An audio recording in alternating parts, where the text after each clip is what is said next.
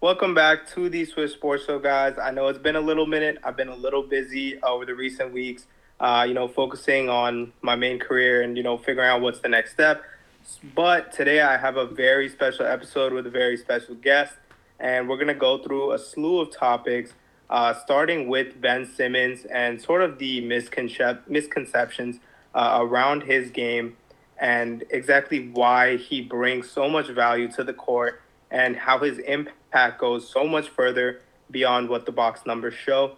Secondarily, I wanted to tackle some of the rebuilding teams in the NBA. We've seen a bunch of trades made over the last year or so uh, where teams acquire serious draft capital. I mean, a team like the Thunder has 34 total draft picks over the next seven seasons, which sound absurd, but you know, so I wanted to ask my guests here, you know, what exactly makes up a good front office and which front office, you know, of the many rebuilding teams, such as the Pistons, Rockets, among others, uh, could become serious powerhouses. We've seen the impact of draft capital in the recent uh, years with the Sixers basically turning the whole core of their fortune by landing guys like Embiid and Ben Simmons. The Celtics were able to nab Jaylen Brown and Jayson Tatum and so forth. And finally, to you know end up the sh- end off the show, I wanted to you know, keep it lighthearted and just do some fun stuff like ask, you know, who both of our favorite players in the league to watch are. And so we've seen two guys uh, make significant statistical leaps, and it's not like they're uh, just a second year pro that's gained more playing time. It's Jerami Grant and Christian Wood, you know, guys that had interesting pathways to becoming these 20 point uh, plus point per game scores in the league today. And yeah, so without further ado, uh, welcome to the show. This is Tim Ross. He's a basketball writer and probably, well, actually, definitely the most special guest we've had on the show so far. And yeah, I'm very excited to start the show off. Hey, I, I appreciate it. I appreciate all of the intro. Uh, yeah, uh, I just dropped a piece not too long ago, so uh, yeah, I've been really focused on you know watching a lot of film and all of that and so I'm really excited to talk about all this with you. Yeah, so I forgot to mention, but um, you know, if you guys want to find uh, Tim Ross's content, I'll be posting a screenshot on Instagram of his Twitter, and basically in the pin tweet, you'll be able to find his most recent article on Kevin Porter Jr., a player that if, if you're my friend that I talk basketball with, you know that I've been raving about that kid for years now. And I think what Tim does over here in the article does a perfect job of really summarizing, you know, who Kevin Porter Jr. is, you know, the potential that he has and what makes him such a special talent. So let's get right into our first topic. So this is actually a, a pretty funny thing because the way me and Tim really got close per se was because we got into an argument with this verified user guy on Twitter um, and we thought we were arguing with like some celebrity and thought we were both about to, you know, come up off it a little bit. But uh, the, the main point was that he was someone that thought Ben Simmons has shown no growth over, you know, since he's been in the league. And I think, you know, while we both think that's pretty asinine of a take, I know that there's a lot of people, you know, across NBA circles and across just ca- the casual NBA fan that will look at the box score numbers and like the fact that he doesn't necessarily have a jump shot yet and will readily agree. So one of the first things I wanted to do is, you know, kind of let Tim uh, tell you guys on what makes Ben Simmons so special. So, you know, take the floor. Hey, uh, I appreciate it. So I think the main issue with that a lot of people have with Ben Simmons is the shooting.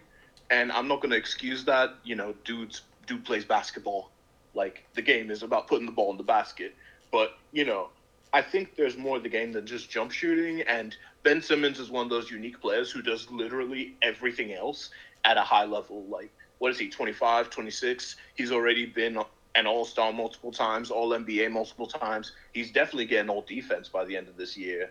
And, like, he's ridiculous. Yep. Like, Reggie Miller was talking about him the other day. And I think Reggie Miller was talking about how you know, the box score will only say that, you know, he got like, you know, 10, 11 assists, but he actually was responsible for like 30 or 40 points just by his creation.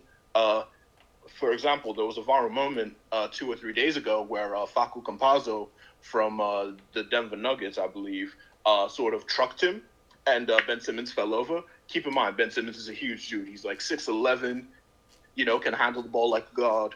And so when he fell, everyone was like, wow, look at this tiny guy taking Ben Simmons down. But part of what Rich and I talk about is the fact that, you know, when you're watching basketball, especially for the people who watch it at like a high level, um, like you know, like the video coordinators and the coaches, you have to really watch these things multiple times. And what really stuck out to me on that highlight is if you look, Ben Simmons actually calls for Tyrese Maxey, who's handling the ball, to run past him.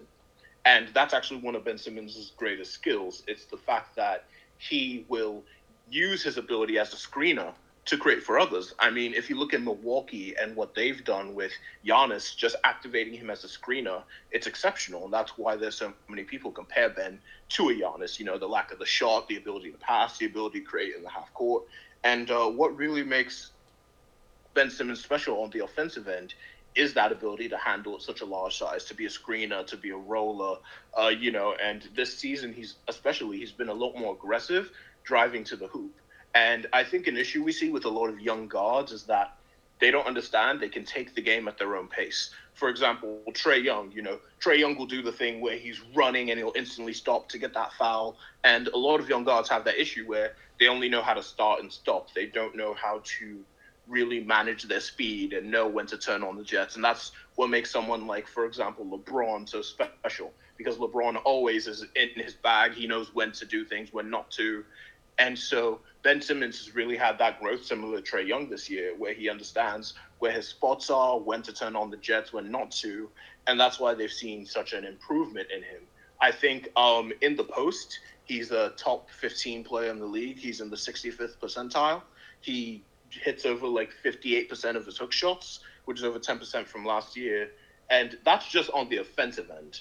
Like, I could talk about Ben Simmons on the offensive end forever, but what really is his claim to fame is what he does on the defensive end. Um, the Sixers have had like easily the best defense in the league this year, if not a top three. You know, aside from the Lakers, who you know, LeBron and Anthony Davis, who are arguably two of the best of, of the best defenders we've ever seen. Um, when you have Ben Simmons on the perimeter and you can have him guard Luka Doncic one day and Damian Lillard the other day and Giannis the next day and RJ Barrett, like there are only a handful of guys in the league that you can really go, you are going to guard the opposing team's best player and they are going to be locked down from beginning to the end of the game. And that's really what Ben Simmons brings to the game because when Rich and I were in that Twitter discussion with that verified guy. He was like, Ben Simmons doesn't love the game. He doesn't have that energy. He doesn't seem to have a passion. But that's someone who really doesn't watch the defensive end of the ball and sees what Ben Simmons does on a nightly basis. He is the guy they put on the best player. You know, when Giannis last year in the playoffs in the bubble, and they were like, why doesn't Giannis do it? He doesn't want to go away from scheme. Ben Simmons is the guy who will do what they're telling Giannis to do he will go on the best player and he will lock that guy up for all 48 minutes. And th- I don't think there are many guys you could say, hey, go guard Dame, go guard Luka, go guard LeBron, and they'll be extremely successful in all of them. I mean, these guys, literally all those guys, they make a living off of cooking dudes. So the fact that Ben Simmons does that and does that at such a high level is really what makes him special. But you know, I'm not to act as if Ben Simmons is perfect. But you know, I've been going on for a bit, so I just wanted to know what your what your input is, you know, on Ben Simmons and what you think about what I've said so far.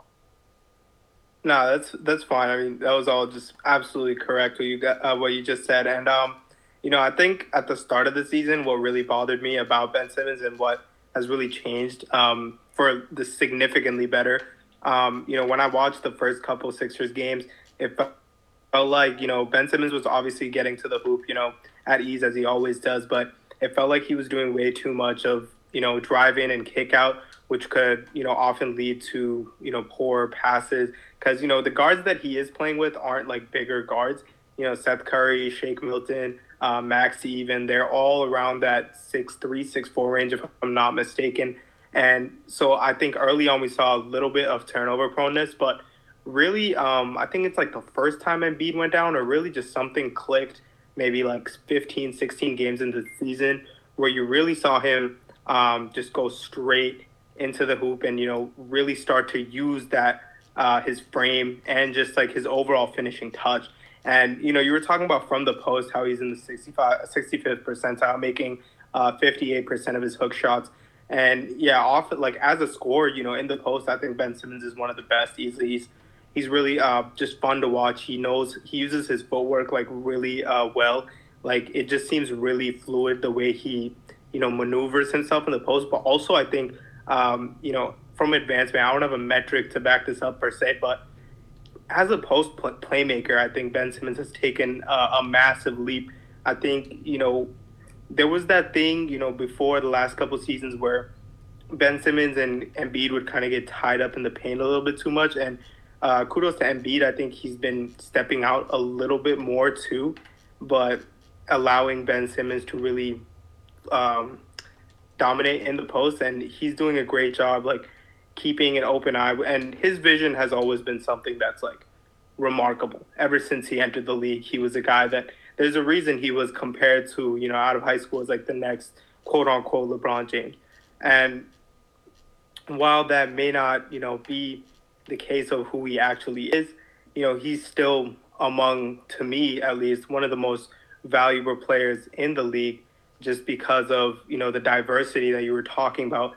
The fact that he can, you know, really just cover anyone on defense. Like people talk about, you know, some of these bigger guys like, you know, Jokic, who has a remarkable playmaking ability, and they're like, oh, this guy's like a seven foot guard.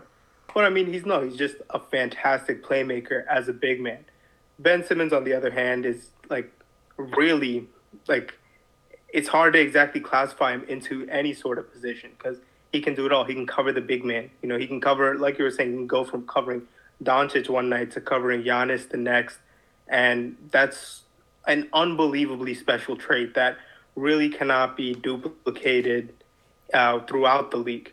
Like there are very few players, and you know the fact that he goes and does that, no matter who is the best player, he goes out and covers the best player. I think makes him like obviously he's not like a per se MVP candidate, but if you think of guys that bring the most like value to their team, I mean Ben Simmons really does have to be up there. Oh yeah, he's in the top five, top ten. Uh, yeah, I think I think what you discussed, sort of with Embiid, sort of being able to clear out, um, that's one of my favorite things. So uh, I consume a lot of hoops content. Uh, that's why I don't think I'm very knowledgeable in hoops. I just listen to a lot of other very knowledgeable people. And um, for anyone who really wants to understand like the basics of like the X's and O's in a really accessible way, two YouTube channels I will recommend. Besides obviously Thinking Basketball, which is you know MVP tier. It's Hoop Vision 68 and Half Court Hoops. Um, those guys do the best explanations, and that was really what showed me um, how good Ben and Embiid could be together. Because um, what Doc has Embiid do is the thing called lift action, and you can only honestly do this with stretch big. Because we all know Embiid is what the best post player in the league. If not, he's second yeah. best to Jokic. Like there's no one else that compares to him. But because Embiid is such a good shooter, and he's been shooting at a historic level this year. Like his yeah. shooting is like Embiid doesn't miss. That what Embiid can do is that you know if he sees Ben coming and you know he doesn't really have an opportunity in post, Embiid can just time it very well where he just sort of pulls back to the three point line, and that's called. Um, obviously, I'm not doing the most detailed job explaining, but that's sort of what lift action does. It's when a big sort of you know goes from the post you know, up to the three point line. And what that does is that then clears the paint for Ben. And, you know, Ben, who has a different set of skills, maybe can, you know, he can manipulate the post differently. Obviously, Embiid is sort of like a jumbo Harden, you know, he has his little step backs, his posts, twists, all those dancing moves. But, you know, um, Ben has more of a.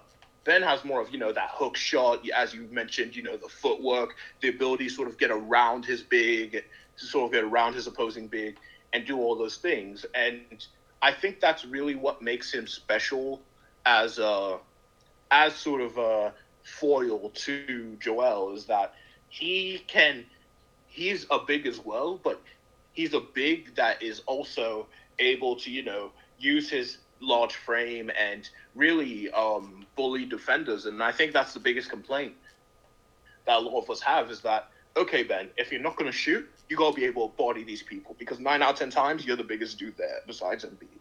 And, you know, for one reason or another, Ben sort of avoids physicality. And I think this is a thing we see a lot with uh, younger guards. Um, you know, they sort of have to learn to be physical because, you know, uh, for their whole lives up until that point, they were the biggest, fastest, strongest dude on the court.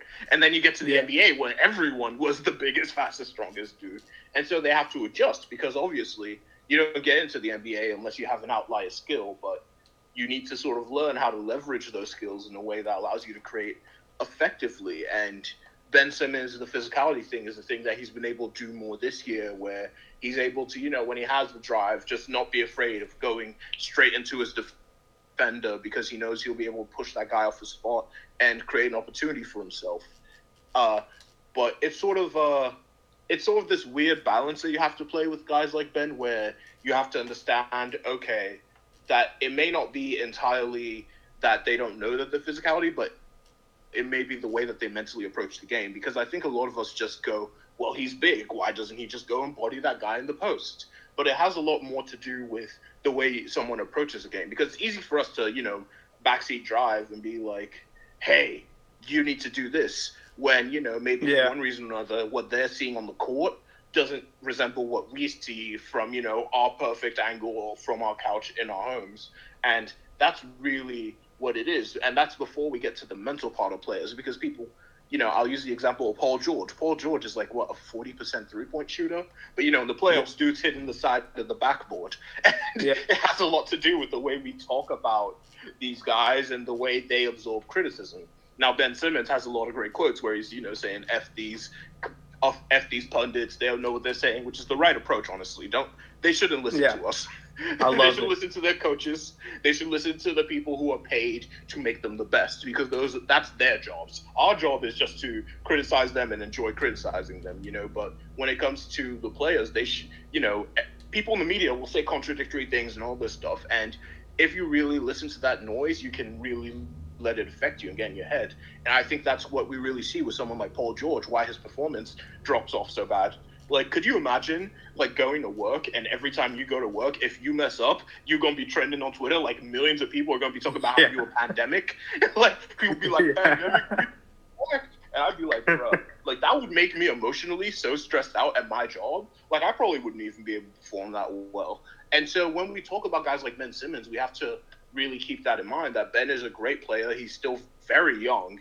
I mean, like, you know, you talked about it earlier. Jerami Grant, Christian Wood, they took years to get to the point where they are now. And Yeah. Ben is better than both of them. Like, Exactly. Ben is better than both of them, and we're complaining about him. And it's like Yeah. we have to keep this stuff in perspective that these guys are so great. And it's not to say that we shouldn't expect, you know, we shouldn't expect better from them, but just we have to keep all of these things in mind because Ben is such a great and multi multifaceted player that when we just go, oh, he doesn't shoot. Oh, he doesn't do this. Meanwhile, he's defending one through five. He's screening, you know, he's setting some of the best screens in the league, creating space for his teammates. You know, he'll set a screen for Exactly. Maxey to get a pass to Seth Curry, who, you know, Seth Curry, he's not Steph, but they're both money from, you know, from deep. Yeah. And it's that sort of thing that I think we really need. We just need to have more nuance in our. Dis- I mean, Twitter is bad for nuance in general, but Yeah. I think in general we just need nuance in our discussion of someone like Ben Simmons because he's so talented, because he has it. And then you also mentioned the drive and kick stuff, and I think that's something that I really that really stuck with me personally is that sometimes Ben relies so much on you know. Like he's a good passer and he knows it. So sometimes Yeah. he'll just drive in without a plan. And Ben is so good he can just make a plan out of nothing. And, Exactly. You know, a worse player who drives in without a plan will be like, bro, you can't drive in without a plan. But Ben is so Yeah. good that we're just like, what are you doing, bro?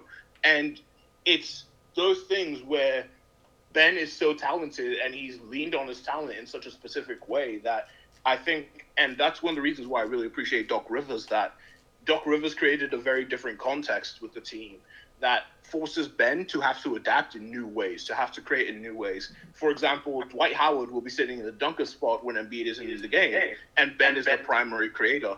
And what you end up with is you're asking Ben, oh, he can't just go to his comfortable place in dunker spot. So now, you know, Ben has to drive across the key, and that's when you see him have to dig back into the hook shot. Because last year, the hook shot sort of fell off, and we're all really concerned because, like, okay, bro, if you aren't shooting from deep, you need that hook shot to be able Yeah. to create, you know, in the half court if you're not dunking it every time. And so, you know, I think Doc has done a good job of sort of pushing Ben in like a very quiet and subtle way that we may not see. And I think that's something Yeah. we really need to understand that, you know, Doc Rivers is one of the best coaches to ever do it. He's a championship winning coach. He knows what he's doing with Ben Simmons. And so, Yeah. you know, we can really enjoy we can really see and enjoy like the work that it is, but we have to sort of make sure that we're really looking to see, okay, is Ben just not being aggressive or does it have to do with the spacing? Does he feel compressed? Are all the players in his line of sight and you know he just hasn't turned his head in the appropriate way? Like it's all these sort of more subtle things that I don't think you know watching highlights or looking at the box score really lets you see. You see. Yeah. And um, you know, I think you raised a lot of like valuable points right there. Uh, going back to where you said how you know players are kind of you know hesitant with contact.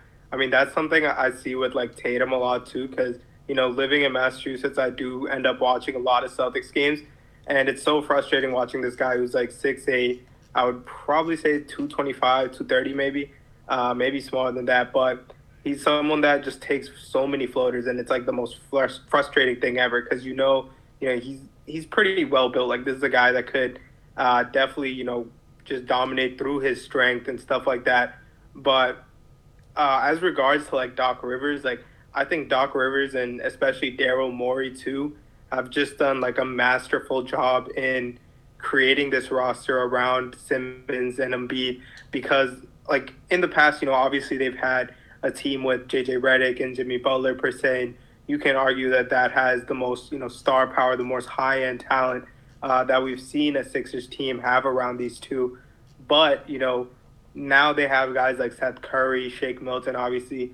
Maxey's kind of fallen out of the rotation a little bit uh, as opposed to where he was at the start of the year, but he's still, you know, like an interesting guy to bring off the bench. Uh, Tobias Harris has been pretty important for this team. He's, you know, after gaining a lot of criticism last year for, you know, pretty inconsistent play and especially like when it came down to big shot moments, you know, Tobias Harris was not converting as well. Tobias Harris has taken major uh, leaps and bounds this year, and you know, a lot of people, you know, said that he should be an All Star. And you know, I think if the East wasn't so stacked with talent this year, then he easily would have been an All Star. And I think a lot of that has to do just again like with the spacing that Morey's created uh, on this team. You know, swapping Josh Richardson for like Seth Curry. You know, when you look at it on paper and you compare the two, you're like, okay, both are can both are averaging like you know 13, 15 points a game, whatever.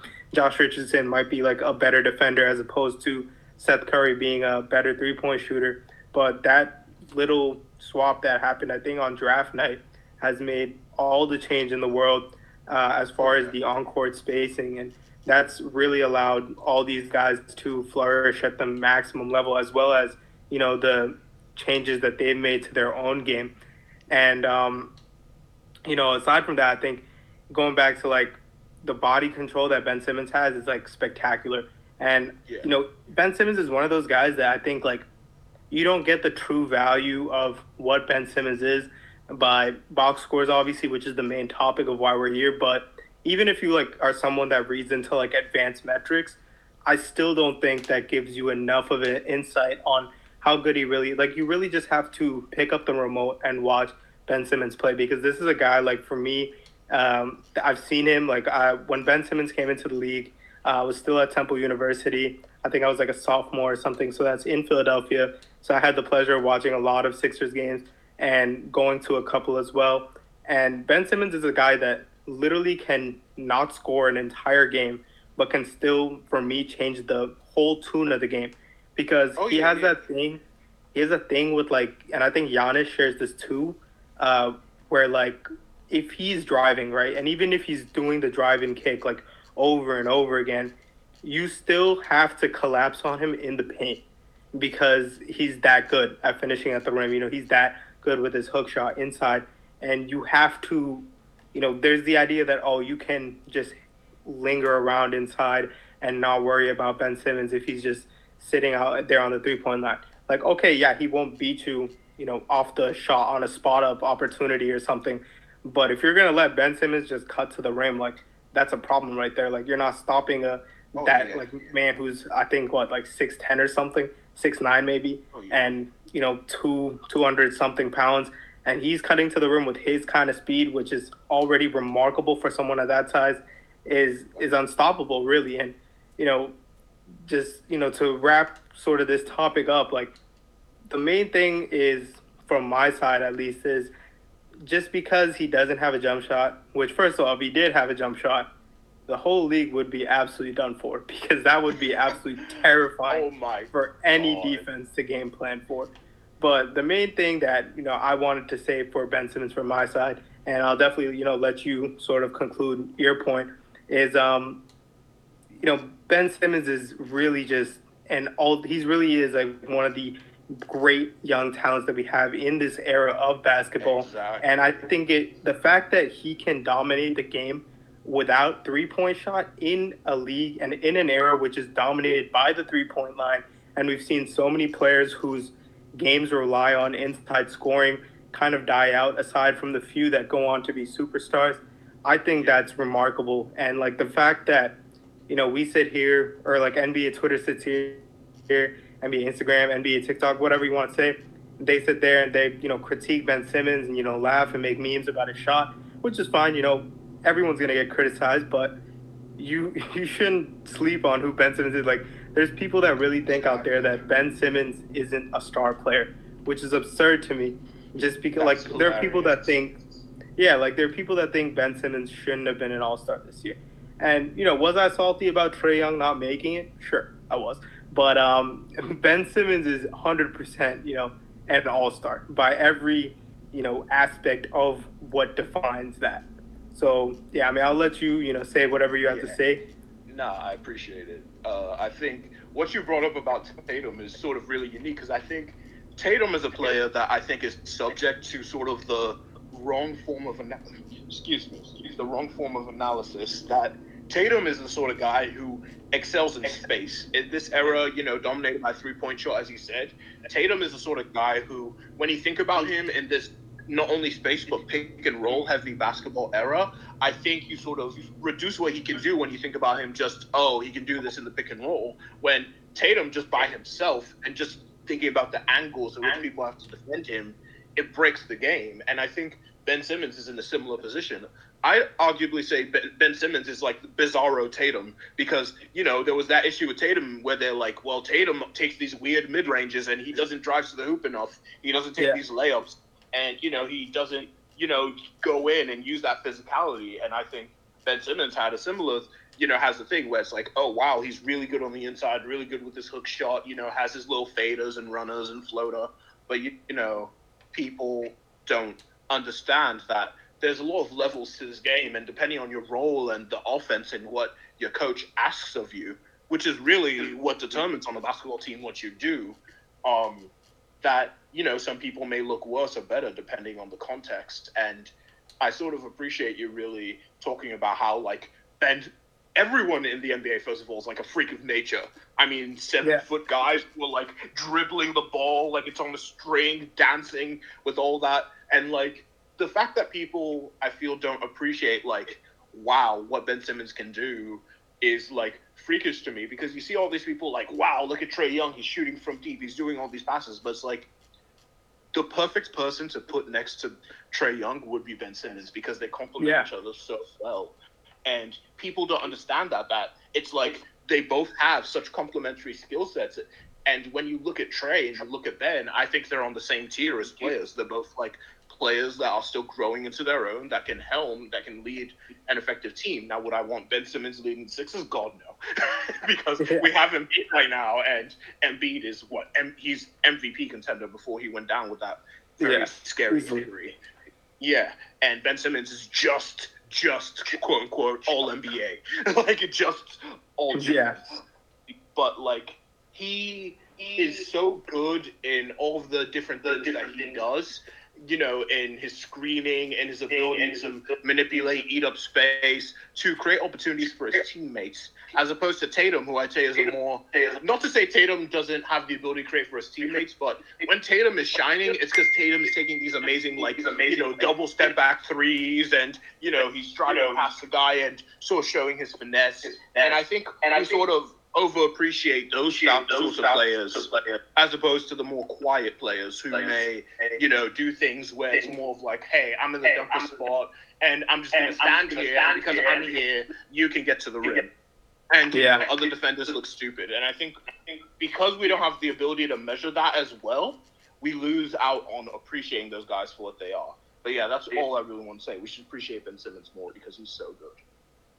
Yeah, no, I guess like a brief transition before we get into the next topic because I really do like this conversation, especially about Tatum. And Tatum's another guy, you know, I've watched the Celtics for so long now, and I've watched Tatum especially since, you know, he's come into the league and, you know, came in and had that remarkable playoff run with the Celtics, uh, with young Jaylen Brown, young Terry Rozier, and they got to the conference finals, uh, were one win away from the finals. And it's crazy to think, like, you know, statistically, if you look at Tatum's numbers, they're spectacular, right? He's averaging like 27 points a game, you know, five or six rebounds per se. And I think his playmaking uh, or like his assist numbers has gotten a little better too. But I look at Jayson Tatum this year and I'm like, he's so frustrating to watch. And it's not, again, like when Jayson Tatum's hot, he's unbelievable. Un- like unbelievable because, again, you go back to like we overhype kind of these – you know, the double step backs and all these like finesse moves and stuff. And you know, when those shots are going in, they look absolutely beautiful. But when they're not, and it's just so frustrating. And I think, you know, with the Celtics this year, it's been so frustrating because, um, yeah, Kemba Walker's like obviously struggled returning from injury. But the way I've watched the Celtics this year, as opposed to other years, and especially opposed to the years that they had Al Horford, it just seems like Tatum and Jaylen aren't necessarily playing off each other. Like they're they're kind of doing their and this applies to Kemba too, but since Kemba's, you know, still relatively new coming back, uh, more so Tatum and Brown, just both of them don't exactly create for each other or kind of help each other get open looks. Yeah. It kind of feels like both kind of at this point, you know, Jalen has raised his game so much, especially in the mid range, that both of them are just kind of iso balling it, coming down the floor and obviously like they'll occasionally you know find uh, the the kid uh, what's his name Peyton Pritchard for like a couple threes here and there. You know Marcus Smart will rally off some wild shots and some of them will fall, some of them won't. Um, but that along with the fact that their bench is like pretty shallow with guys that really don't know how to create. Uh, Evan Fournier's only been there for two games, so I, it's still too early to say how that will work. But you know, the first two games have obviously been pretty ugly. Uh, go on. Yeah, yeah. Sorry about that. I was just gonna say, I think what really made um, the Celtics really successful, and that's sort of what they're they're missing out on at the moment, is you know Horford and Hayward. I think as you said, Tatum and Brown are sort of both like ISO artists. You know, they're very good at creating for themselves, and if something collapses on them, they can make the pass, which is what you want out of your high level scoring types. But I think the issue is that because there was Hayward there, you know, sort of unselfish player or Horford, you had those guys who could make the necessary pass, and that's a lot of what sort of Ben Simmons does, and that's why people talk about Ben Simmons and Al Horford in that oh the box score doesn't tell the whole story because you know yeah. Hayward too. Don't make that extra pass, you know, that quick pass to the corner, which you know allows Jaylen to you know attack that closeout and you know get the score. And I think that's really what the Celtics are missing because you have Kemba, who is again still recovering, but you have Kemba, you have Tatum, and you have Brown, and these guys are all excellent scorers. But there's no one on that team who sort of serves as like the connective tissue between those guys. You know, who sets the screen for Kemba and you know instantly relocate so that if they get the ball, they can pass it to Brown if they see Brown is open. Like they don't have that guy right now. And I think Daniel Theis actually did a really really good job of doing that because he was so unselfish yeah. and he sort of had that negative gravity, which is partially why I don't understand the trade. Don't get me wrong, I understand you want to give Time Lord more time because Time Lord is amazing and that vertical spacing is so valuable. But I think the need again, I think a lot of the issues I see with the Celtics is just and this applies to all basketball, is just the way they look at the players is sort of like, oh, why isn't Tatum doing this or why isn't Brown? Again, it's they need someone who can play that role, who doesn't need to score yeah. and who's okay with just passing all game. And um, these guys on uh, Twitter, Premium Hoops at, at Premium Hoops NBA, um, it's a really good collection of writers, and I think they just started a Boston Celtics uh, podcast where they really talk about this stuff like in depth, and they talk about these sort of of issues with the Celtics and how they really do need someone to sort of connect the plays, and I think that's really what a lot of teams need, and why I'm really happy. You know, we are able to discuss sort of like Ben Simmons' role and how it sort of segued into this. That you need those passing bigs or those extra large passing wings who can sort of make sure the offense runs really well. Because unless you're LeBron James, like you're not making sure everyone else on the court is eating and passing as well. Because LeBron's a freak like that, and people would constantly yeah. be like, "Oh, LeBron passes too much; he doesn't score enough." But it's because LeBron was able to take that role where I don't need to score because I'm just going to get mine. So I'll just make sure everyone else eats. And I think the Celtics are missing that guy, the guy who makes sure that everyone else eats. Normally, that's your point guard, but Kemba's more of a combo scoring guard. You know, he likes to step backs, he likes his thing. And without Daniel Theis doing sort of those sneaky screens that they're calling now, you know, Kemba can't eat that same way. Yeah. So. Nah, yeah. I mean, I know a lot of Celtics fans were really upset about the Daniel Theis trade. Like, you know, we all knew that like the Robert Williams, the Time Lord, was going to get more minutes but you know, flipping him for just um, Mo Wagner and Luke Kornet just didn't make sense to a lot of us. And you know, not to say I'm a Celtics fan, but you know, being someone in mass, like uh, it's like a topic of discussion a lot recently. But um, yeah, I mean, I think one thing I wanted to say before we switch over to our next topic too is I think that criticism of you know LeBron being too passive is honestly like one of the stupidest things that I've heard for like years now because it's like so many people want, you know, the big player to take the final shot, right? Which evidently makes sense because, you know, you want your star player to um, win the game for you because that's essentially what, you know, people's idea of a star doing things for a team is. But um, I think like LeBron, when he does like pass out, right, and he gets – you know, these open shots for these role players, you know, whether that be a Caruso, Wesley Matthews, or whoever on his team uh, is open. I mean, that in turn is the best shot available technically, right? And like, yeah, you know, he might have a better shot of hitting like a fadeaway in the clutch um, over like two people because he's LeBron freaking James. But you know, in the end of the day, he is making the right theoretical decision. Um, so yeah, uh, switch over to our next topic here, and basically, I think a lot of people I think have gotten more in touch with the draft recently, and um, a lot of that is due to the fact that draft capital is becoming more and more uh, of a thing in the NBA as it comes to trades and stuff like that. I mean, the biggest kind of meme of you know the season has been how the Thunder have literally sold everything and acquired 34 draft picks over the next seven years. Oh yeah, they they have a bunch of eighth graders. They have a bunch yeah. of eighth graders ready to sign, like right now. Just a bunch of middle schoolers. Yeah, I mean, like I'm like I like doing uh you know NBA 2K like rebuilds and stuff like that, and it's like I don't even like picking the Thunder because it's just like okay, I have all these picks now I have to like cut like a first round pick, right? It's like what? How is this? How do I do this? But um, so aside from the Thunder, you know, the Pistons have kind of tried to follow this model. Uh, their GM Troy Weaver, uh, who was recently hired, also came from that Sam Presti system. Uh, the Magic obviously traded away Vooch, Aaron Gordon, Evan Fournier to acquire some of these young guys like R.J. Hampton, Wendell Carter, and a slew of picks as well. And obviously, the Rockets had their big deal with James Harden. And while you know I'm not fond of the player return, as I've told you guys before, um, they still got you know a bunch of picks and pick swaps going forward. So those were just like some of the teams I brought up. There's obviously more than that, and I really wanted to get your take on.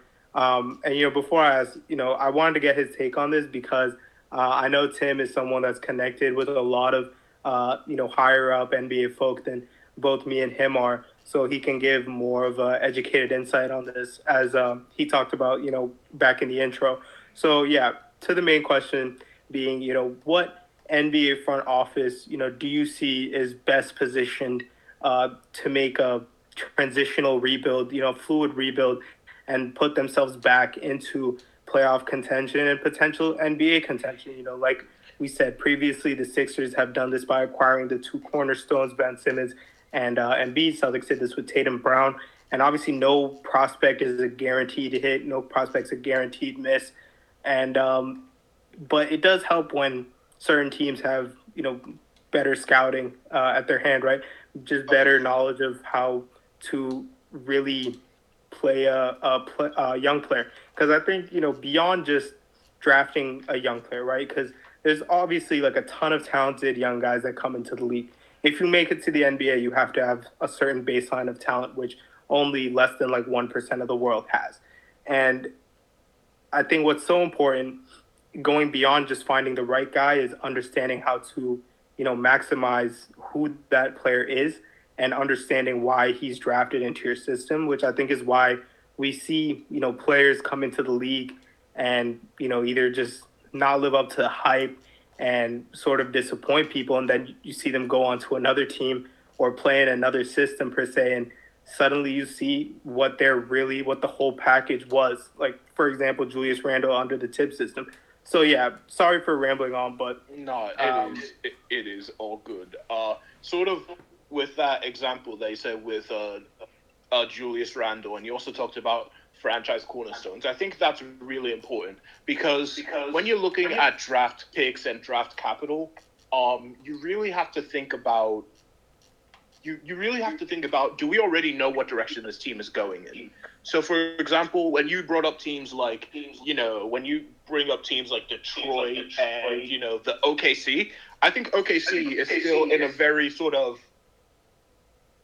malleable stage. I think that's what I'll use.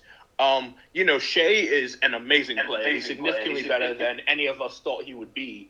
But 100%. Shai, Shai, Shai is still sort of figuring out who he is, and Shai is so unique because we saw him with CP3 and Schroeder. So he can play next to another star, and they have Poku, Yeah.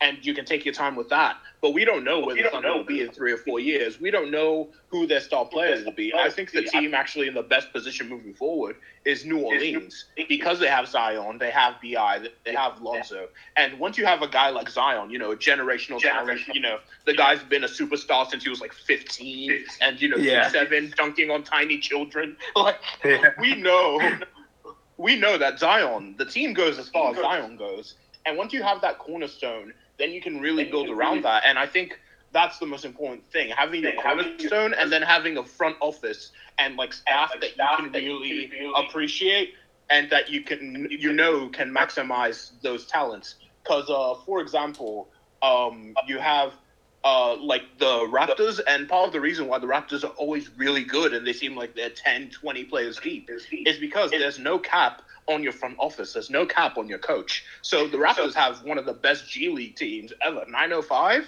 Alize Yeah. Johnson.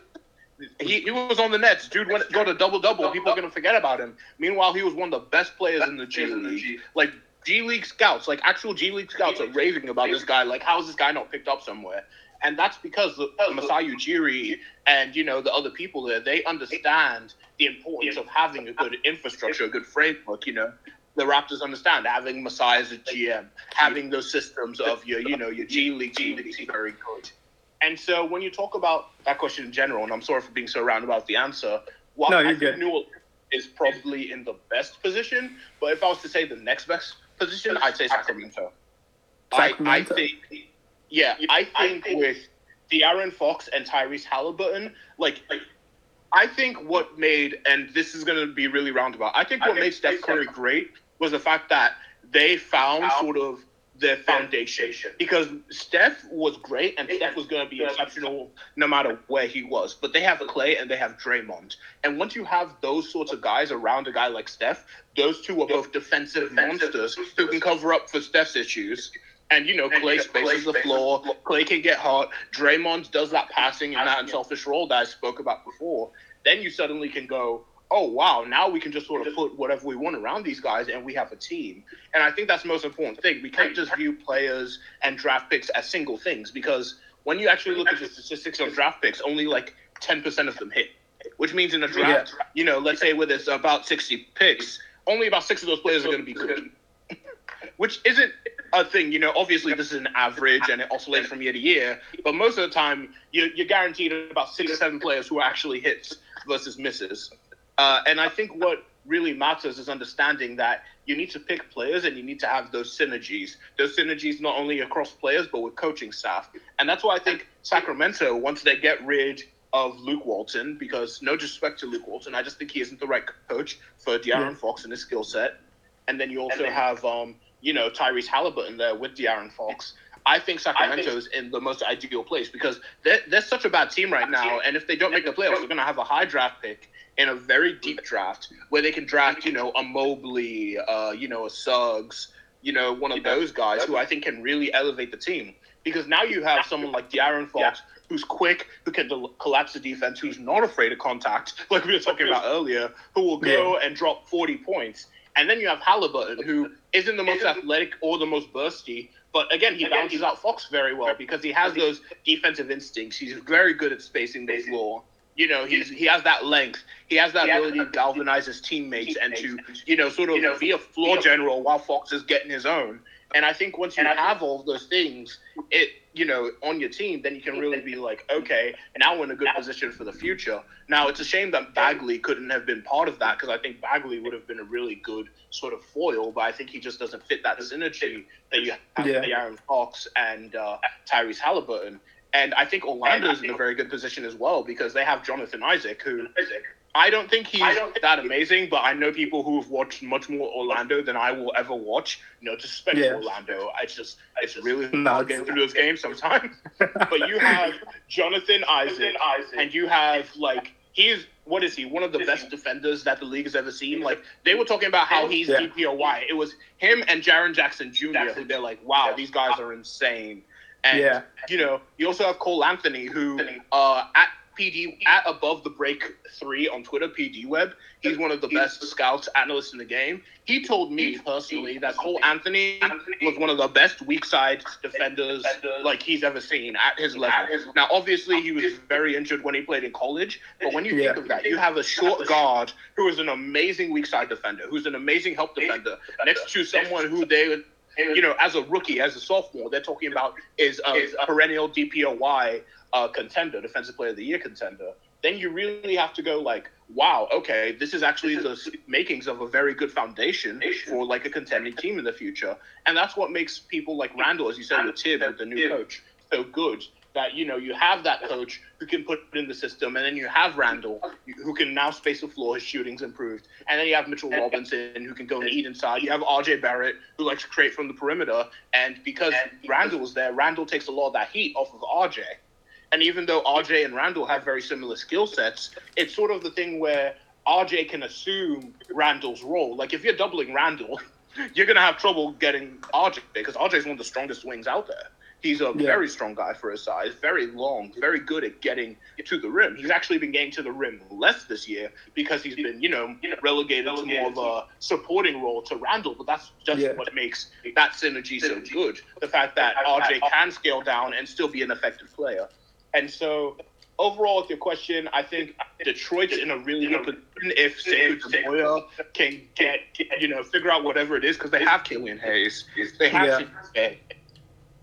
You know, you have those players who can serve as the foundation of a great team, and if you have the right coach, they can give them the right playing philosophy that allows them to excel. But I think it's really about having the synergy of the coach and the players, and having all of that together, and not being afraid to splurge on your front office. Yeah, so before I get into uh, everything you just said, um, regards to Cole Anthony, I remember like just first of all, he's been like a highly touted, you know, high schooler for so long. It felt like right, and then he got to UNC, and obviously, you know, things didn't pan out. I think the way most people wanted it to, and I remember watching him, and I thought this kid was like, you know, five eleven or six feet tall. I didn't realize he's like genuinely like six two, six three, I believe and that took me by surprise. But also, I think you know the reason you know why he struggled in college so much, and the reason his stock fell was the spacing at UNC that year was just awful. Um, oh, you know, and the shot creating like I don't like obviously you know Cole Anthony isn't too much of a distributor himself, um, but like the shot creating for from teammates to him and him to teammates was just terrible. So um, I definitely agree. Like I loved watching Cole Anthony in the early parts of the season uh, when it was like the two man game at the guard position between him and uh, Markelle Fultz. And I really like how they've added uh, R.J. Hampton from Denver uh, in oh, the yeah. Gordon trade as well. And you know whether Bamba has looked kind of good now that he's gotten an extended run uh, over the last couple games now that Vucevic is gone. Uh, but I do also like you know Wendell Carter coming in from Chicago. I just thought you know something just didn't click uh, with the system there. But I think he has like some playmaking capabilities from the post, and you know he hasn't shown himself too much as a shooter yet. But I do think, uh, excuse me, there is some like potential to be had there. Um, but yeah, you know, aside from that, uh, the G League part, I totally agree with. Actually, like the first um, the first time I made a YouTube video for you know the YouTube side of this whole podcast channel, whatever you want to call it, uh, was about how like the the additions of Jalen Green, um, Jonathan Kuminga, and some of those other high school kids that elected to go to the G League this year uh, was going to be huge and into finally getting you know the public eye on the G League itself. And I think, you know, there's obviously much room for growth as it regards to that. But I do think, you know, major strides have been made because I think for the first time, really, like when Jalen Green and Kuminga were playing, especially, you saw, I saw like my own Twitter feed and stuff like that trending with like Jalen Green highlights. Like kids that were so hyped, so ready to see these guys enter the league. And, you know, they solidified their draft stocks by playing extremely well. And to me, that's even more impressive than you know, someone that balls out in college. Like, you know, Cade Cunningham obviously is the number one pick. You know, Jalen Suggs and Evan Mobley are uh, the top three, I think, consensus wise. You know, you can debate Suggs and Jalen Green, but I would personally take Suggs for the, you know, mold of player he is. Um, and they, like, so you know, they did. On draft. like I'm so oh yeah like everyone I know is like yeah here's my big board and I'm like bro I've only watched Cade. no, I mean I'm kind of addicted to a fall here. I've got I like I've just got so many prospects here that I all just like like and want to just shove in the first round, but there's only like 30 spots in the first round.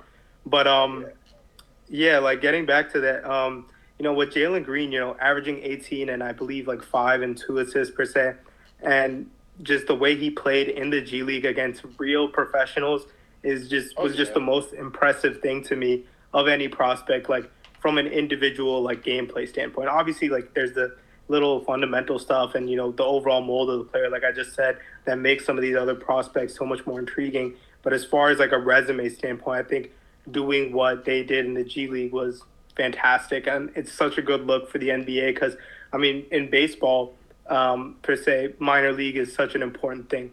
And yeah, yeah, they'll just pull a picture from the minor league, and that guy will just like do a bunch of no hitters, and you're like, this guy came out of nowhere. I'm exactly. really excited about the infrastructure. Sorry for interrupting. No, I'm really excited about that because you have guys like you know LaMelo Ball who went to Australia. You have the Ignite team, and I think that's what's really important. I think with the issues with the NCAA, we saw what they did to the women in the bubble, and keep in yeah. mind, like the men got the good end of the stick and yeah. even then, it was piss poor. Like, like we, I'm just happy that there's more alternatives for these players to go and develop because you know being on a college team, you know, and training, you know, with John Calipari or you know, Coach K, mm-hmm. that you have all of these things is nice. But going to a team in, you know, let's say Australia or in the G League where you're the guy, you're playing against real adults. Like part of the reason Luka Doncic came here and excelled so much is because he was the guy in EuroLeague. He was yeah. playing with grown adults and he was an MVP out there. And that's why yeah. he came here and he's instantly contending for MVP because he played against real adults and was able to build that experience. So I think the Ignite team is the American equivalent of like EuroLeague for those young guys. Yeah, and I mean, I mean, Luka Doncic was literally like the easiest prospect to scout to scout because it's like, okay, this kid's like a child, and he's won MVPs like in EuroLeague. Like, what? What is the debate here? But um, yeah, I mean, aside from that, I think you know, going to your answer about Sacramento now, I think that's gonna strike so many people as just like a hot take, but I think you explained it so perfectly. And for one, I do like the Kings uh, a lot. You know, obviously they have a lot of room to grow and a lot of room to make decisions on you know personnel and stuff. Um, you know, I thought they had a really interesting draft last year because for one, I, it really started with the second round prospects for me. And we haven't seen too much of them, but Robert Woodard and Jahmi'us Ramsey were both guys that draft Twitter was crazy high about, you know, as far as how they fit in and also like their overall upside, especially with Ramsey, who was a one and done in Texas Tech and he fell all the way to the second round. We haven't seen much of him. And then, you know, as in regards to Halliburton, I mean, Halliburton is like ridiculously fun to watch. Like everything he does, it just it just seems like he plays like the perfect way of basketball. And it's interesting because he's a guy that like I was a little bit concerned about because he is only I believe 175 pounds stuff. So I was worried about how well his you know overall finishing would translate. But he just has like he just has it. He's just so smooth and the way he like moves around the court and is able to still you know attack the rim. I think he's still hitting a really good percentage of his floaters. And on top of that, you know, I think a lot of people had the concern about his shot translating and you know if oh, you know so teams slow. would try to yeah it's like a weird kind of wind up shot with not a lot of jump on it. And you know i could see the concern behind it as it would translate to shooting off the dribble. But still i mean it's it, if it's not broke you know don't fix it is, is the same right? And I, I think a lot of that issue and again i'm sorry for interrupting no you're fine. Is that is that it comes from Halliburton playing from a very young age and not having a lot of strength. You see a yeah. little of that LaMelo too, is that these young guys, you know, they're shooting from deep and they don't have the upper or lower body strength to really generate it. So they have these really weird shot habits. And I yeah. think what you're going to see is that if Halliburton becomes the sort of player that I think he's going to become, in the next five years, he's going to become super jacked. He's going to be super strong and watch as he becomes stronger, that shot's going to get quicker. He's going to be gonna better on the defensive end, and he's going to be able to body people on the inside. Because Halliburton yeah. has, if you look at him, he's so wiry. He can put so much muscle on his frame, and if he can do that without compromising his speed or other parts of his game, it, it's it's a wrap. yeah, and I mean, this guy was a guy that on my big board last year, I think I had him around like the six or seven range. Obviously, it would be higher than that if we redid that now. But uh, he's a guy I definitely wanted like my Hawks to draft, especially because you know I knew the Rondo fit wasn't going to be perfect, and I did want someone to come in and become like a lead uh, or like a secondary ball handler to Trae Young, and I thought that would have been uh, really nice. But um, you know, aside from we got uh, Okongwu, and bigs translate differently to the NBA uh, as opposed to guards now, because I think a lot of the bigs, you know, that are getting hyped up, you know, with uh, these channels like Ball is Life, Hoop Mixtape. These are guys that, for the most part, they go through high school and most of college just dominating guys off the the build of their size, right? They're usually they're always like the biggest player on the court, um, even in college. And in college, like they're if they're not the biggest player, they're the most athletic big man on the court. And so I think it's gonna it always takes time to for them to sort of adapt to the NBA curve. But um, yeah, going back to the script, I mean, Sacramento, I think, is so interesting. And De'Aaron Fox, for one, you know, I don't think a lot of people have taken notice, but he's been absolutely unbelievable in March. Um, he just torched my Hawks like the other day, and then he followed that up with like the 37 points, and then he followed that up with like the 44 points. And uh, and these are all like scoring outbursts that he put on like above 50% shooting, which is equally absurd.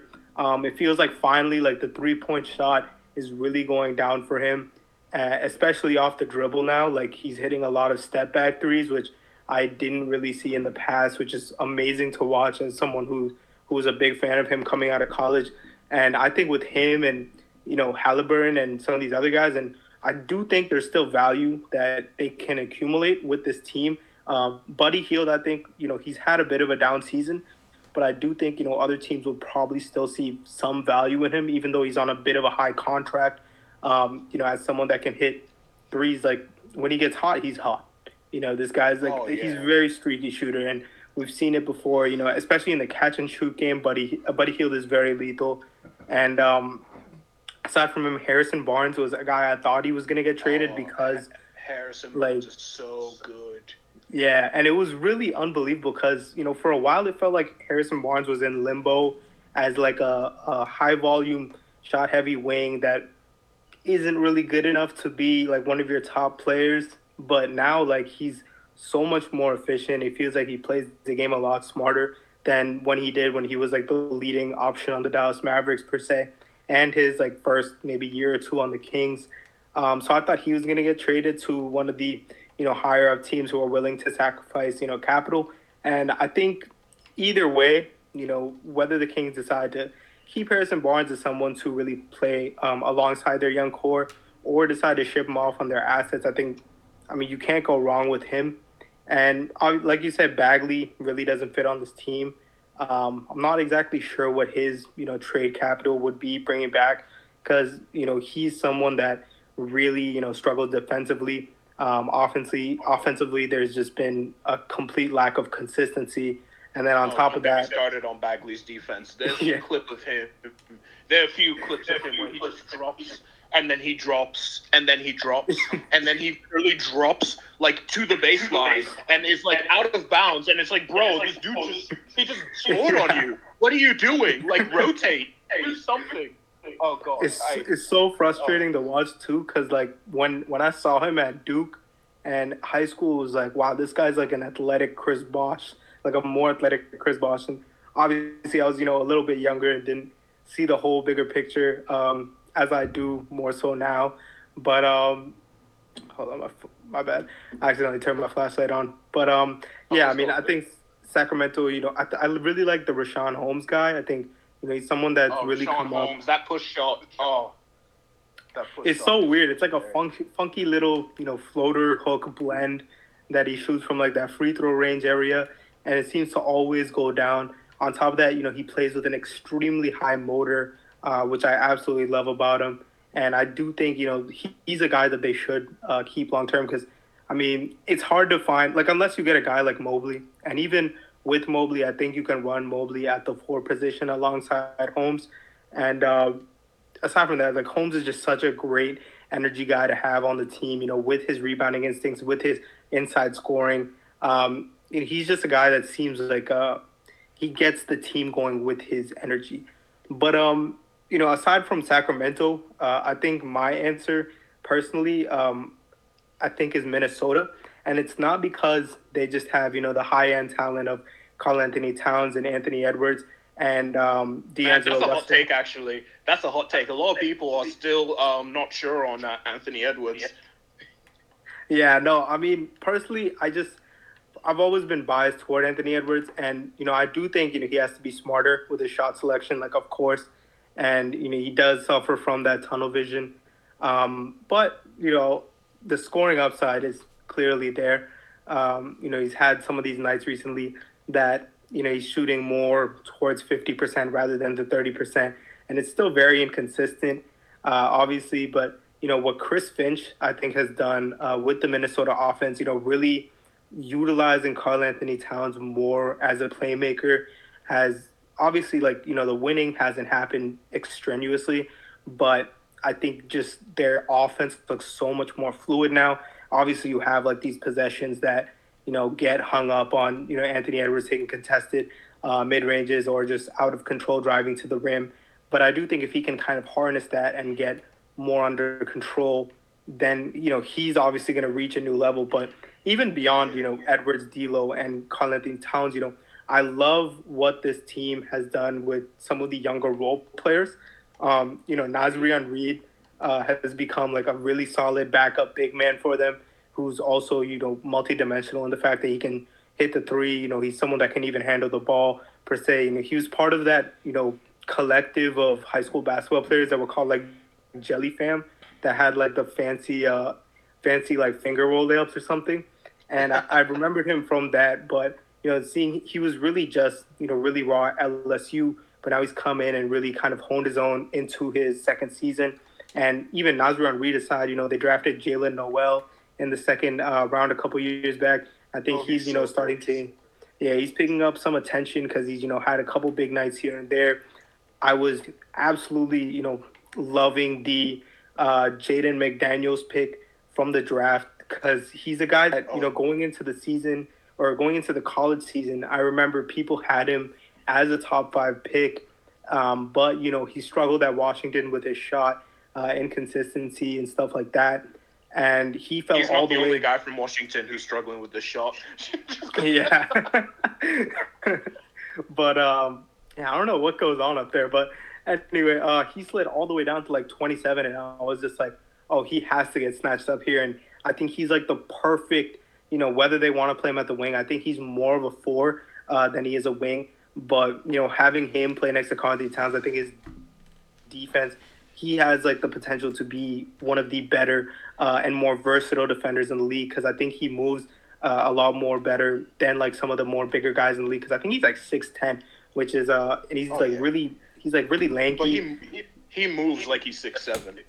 Exactly. And, you know, that along with the fact that I'm pretty sure he looks like he has like a massive wingspan.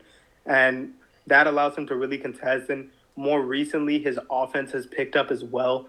And I really think they just have a really nice collective of young players. Like they missed on Jarrett Culver. I think that's pretty clear. Oh, I, Um, I, I think Jarrett Culver. I think I, I'm not sure if he fits on this team, but I think he's a quality NBA player. Like he's a high level rotation guy. I think that's like his current ceiling. Like, I mean, at the start guy, of the you know. My bad. Sorry, what were you saying? I was talking about he's just a high level rotation guy. You know, he's going to make his shots. He's going to attack closeouts. He's going to play some really good defense, you know, at the point of attack. So I think that's still a very valuable player. Yeah, and I think, you know, the problem with Culver has really just been, you know, the game to game who he is. I think at the start of the year he had a really nice start to the season. You know, you saw him kind of show some of those physical tools that he had uh, coming out of Texas Tech. Um, obviously, you know, the shooting hasn't picked up as much as, you know, people would have liked to. And like you said, you know, he really doesn't really have a place on this team right now with, you know, some of the pieces that are around him, like Rubio, D'Lo, Edwards, um, Karl-Anthony Towns, Naz Reid, and Nowell, all who use um, the ball in their hand a lot. Obviously, Nowell has, you know, translated more so in the spot up game than a lot of people expected, but he's also someone that really benefits from on ball creation. And then on top of that, you know, I don't know if Malik Beasley has like a future on this team uh, Oh, too far does. into the long term. Oh yeah, oh yeah. I think I, Malik Beasley is one of my favorite players in the league because on the Denver Nuggets he was so slept on. Meanwhile, this Yeah. dude can just he can shoot like 10 threes a game and he'll be efficient. Yeah, and I'm the ma- the main concern is like I'm I'm not sure like is he gonna get the ball enough to really you know maximize? And I know he can create off like the spot up or sorry not create, but like I know he's really good shooting off in uh, spot up opportunities. But Yeah. you know going back, especially when D'Lo comes back and you have D'Lo and um and whether they you know start Malik Beasley at the three and run you know McDaniel's or and Jared Vanderbilt, another young guy that I forgot to bring up. I think he's also been like a really nice uh, role player for this team going forward. And Karl Towns, you know, does, is that a lineup you know going forward that you can productively win games at both ends of the court? Uh, I think the issue with the Wolves is that they're it's so weird. They've been in the states for so long where they're still trying to figure out who they are. You know what I talked Yeah. about fan, foundational pieces earlier. Now they have KAT, but you know every good Batman needs a Robin in this league, and Yeah. so I think with KAT, and it's very. I don't think there's much dispute. He's one of the best shooting bigs of all time, like Yeah. of all time, and. I think the uh, the recipe for success for this team is for Anthony Edwards to be the second best player.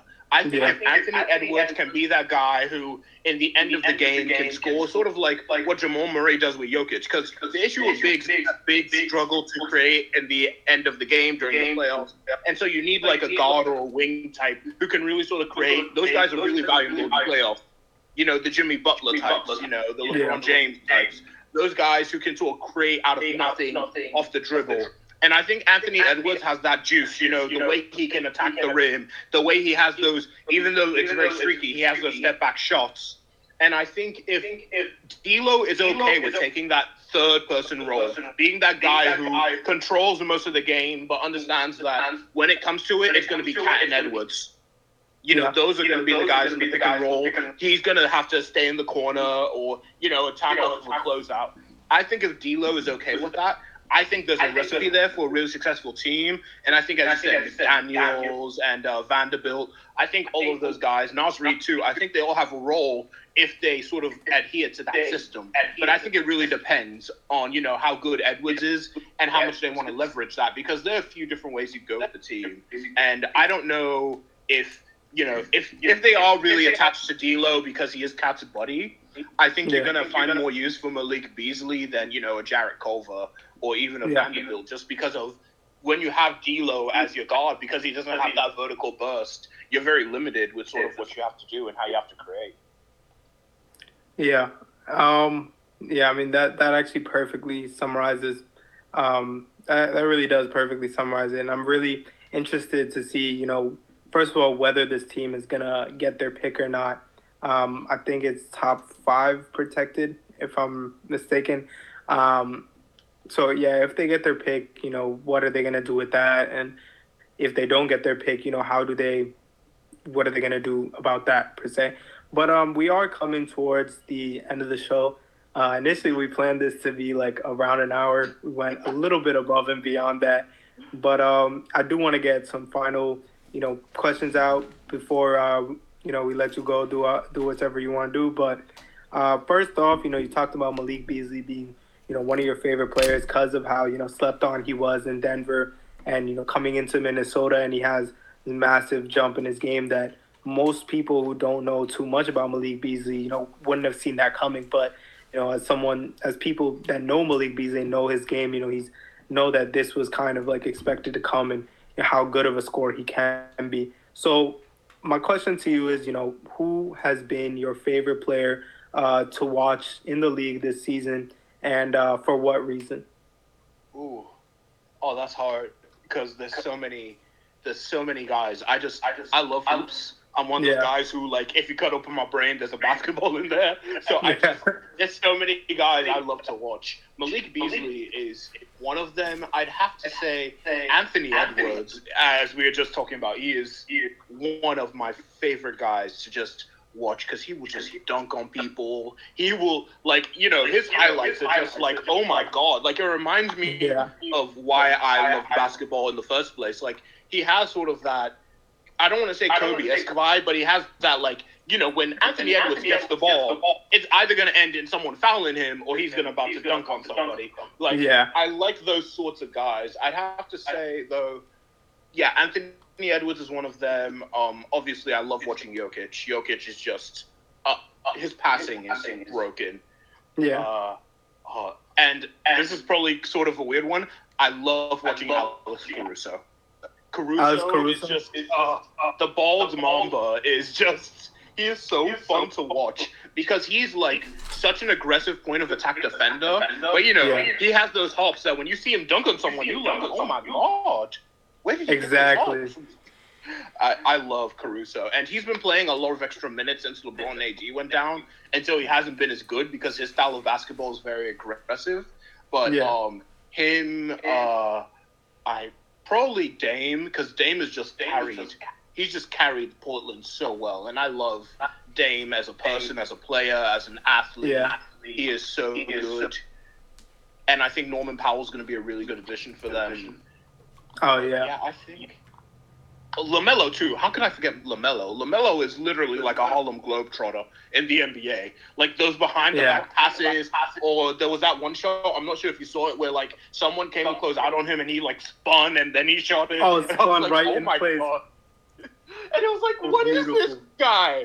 It's just like a he's a human highlight reel, and I love it. But yeah, those are probably the guys: Anthony Edwards, Dame, Caruso, um, Lamelo. Uh, yeah, those are the sorts of guys I enjoy, and Jokic.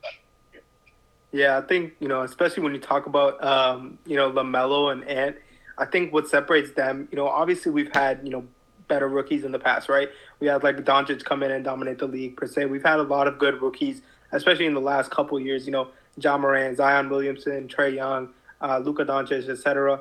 But with Ant and Lamelo, it feels like you know they just bring so much energy and happiness to the game. Like they really do like everyone you know a lot of these young guys look like they're having fun which is obviously great but anthony davis i mean anthony edwards and lamelo ball just look like they're absolutely loving it out there like they're really just you know, just living life through basketball, right? And I think that's what makes, for one, it makes the game so beautiful, but it's what makes them, you know, so attractive as uh, NBA players, you know, coming into the league and being able to just be so, bring so much energy to the court is really just the best way I can put it. But um, aside from that, I mean, you know, everyone likes watching some of the stars play. You know, Damian Lillard, of course, has been a joy to watch almost since he's entered the league. Uh, Jokic is literally a NFL quarterback uh, in the NBA as like a seven foot fat slob per se. But um, Embiid obviously, you know, plays like with a, a, level of finesse that we haven't seen in quite some time. Trae Young uh, taking shots from like the logo and uh, just nailing them in pretty deep situations where you know you think you want to get like a better shot, and then Trae Young just decides to do that, and you know, and suddenly they have the lead up by one. But um, personally, I think the one specific player that's really caught my eye uh, this season has been Darius Garland uh, on Cleveland. So Darius Garland is like one of those guys that I really was hype on out of high school as one of those like finessey, savvy guards, you know, that has like a quick handle and is able to score at will.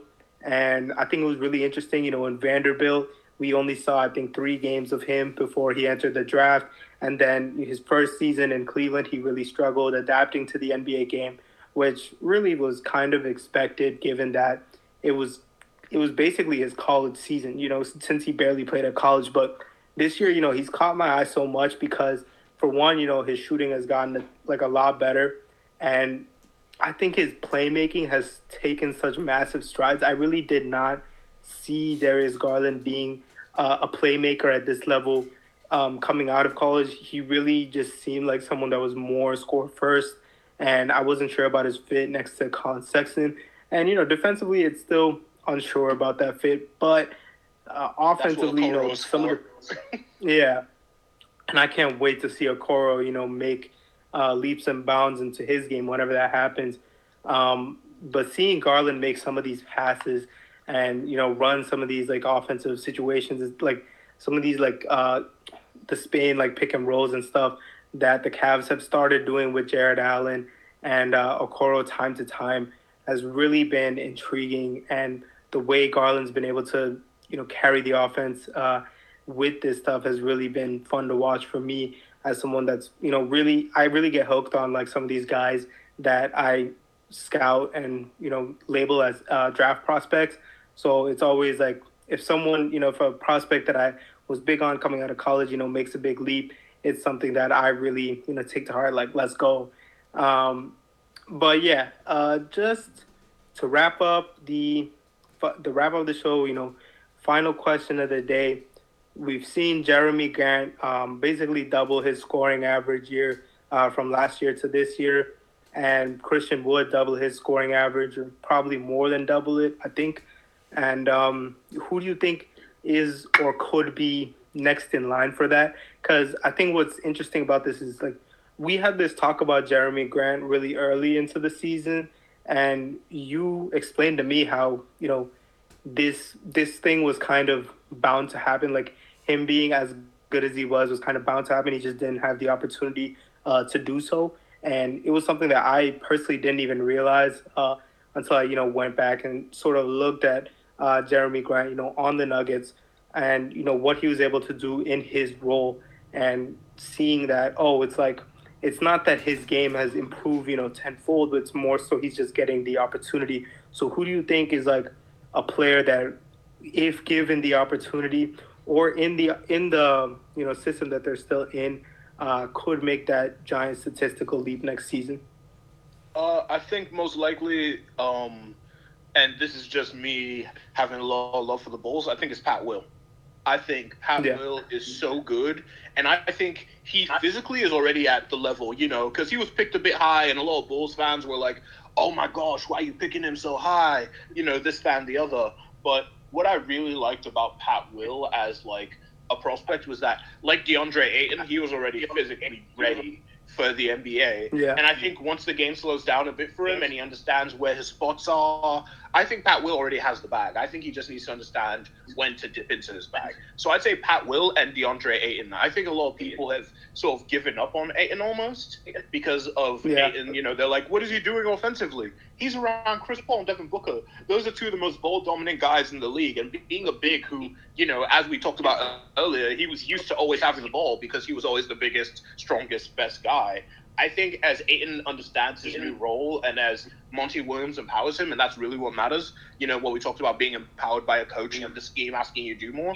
I think you're going to see Ayton and Pat Will, those sort of like, I don't want to call them both bigs, but, you know, those sort of guys who have that sort of unique shooting touch, but most of their career, yeah utility comes from defensive end. I think that's where a lot of this growth comes from. That's what happened to Jerami Grant. Once you asked him to do less defensively and, you know, he's not defending, you know, the best player on the other team all the time, suddenly he's a much better scorer. I think you're going to see that Pat Will. I think you're going to see that DeAndre Ayton.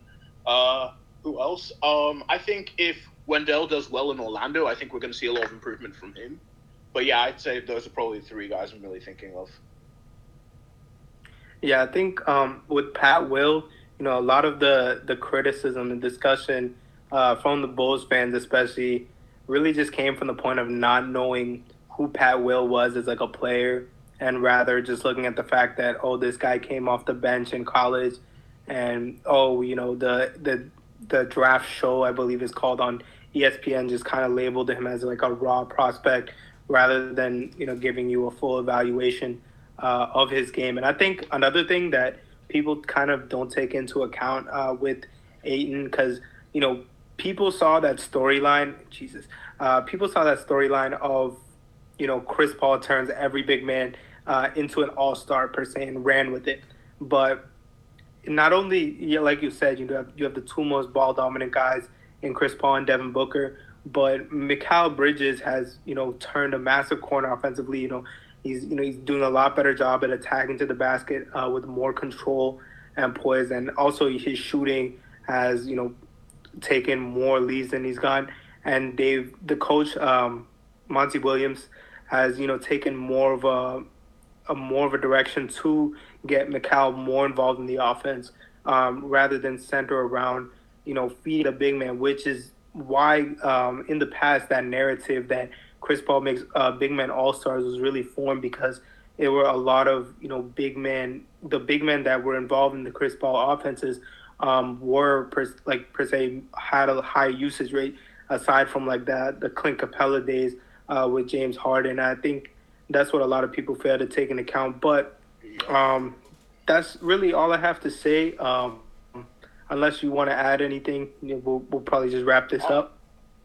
No, you just you have the perfect thing. Just talk about uh, CP3 and uh, you know how you know, for example, someone like DeAndre, they they aren't eating unless someone sets them up. And I think because Ayton, you know, can eat a little for himself, people sort of underestimate what he can do. But yeah, uh, I just I appreciate you having me on. Uh, yeah, uh, if people want to find my Twitter, it's at the Exia Ross zero zero. So T H E E X I A zero zero uh, on Twitter. Uh, I'm sure Rich will put put it in the description or whatever. But yeah, that's uh that's my uh, Twitter handle. Everything I'm gonna do is there.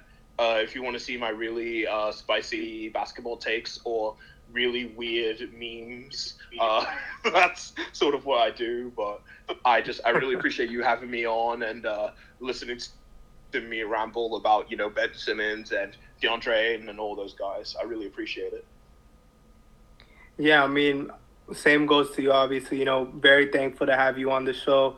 Um, you know, you're only the the second second the third collab I've done uh, so far into this podcasting that I do here, and you know, I'm very excited because I've been I've literally been hyping this episode up to you know some of my close friends like oh my god you know I'm gonna have like a real real like basketball writer talk to talk to me uh, on my podcast you know about the game and I'm, I was so um, so yeah, you know that's all, folks. Uh, thank you guys all for tuning in.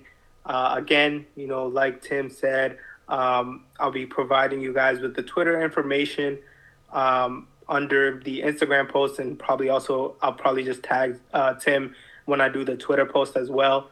Uh, again, highly recommend you guys read the Kevin Porter Kevin Porter Jr. article that he came out with a couple weeks back. But um, thank you and good night.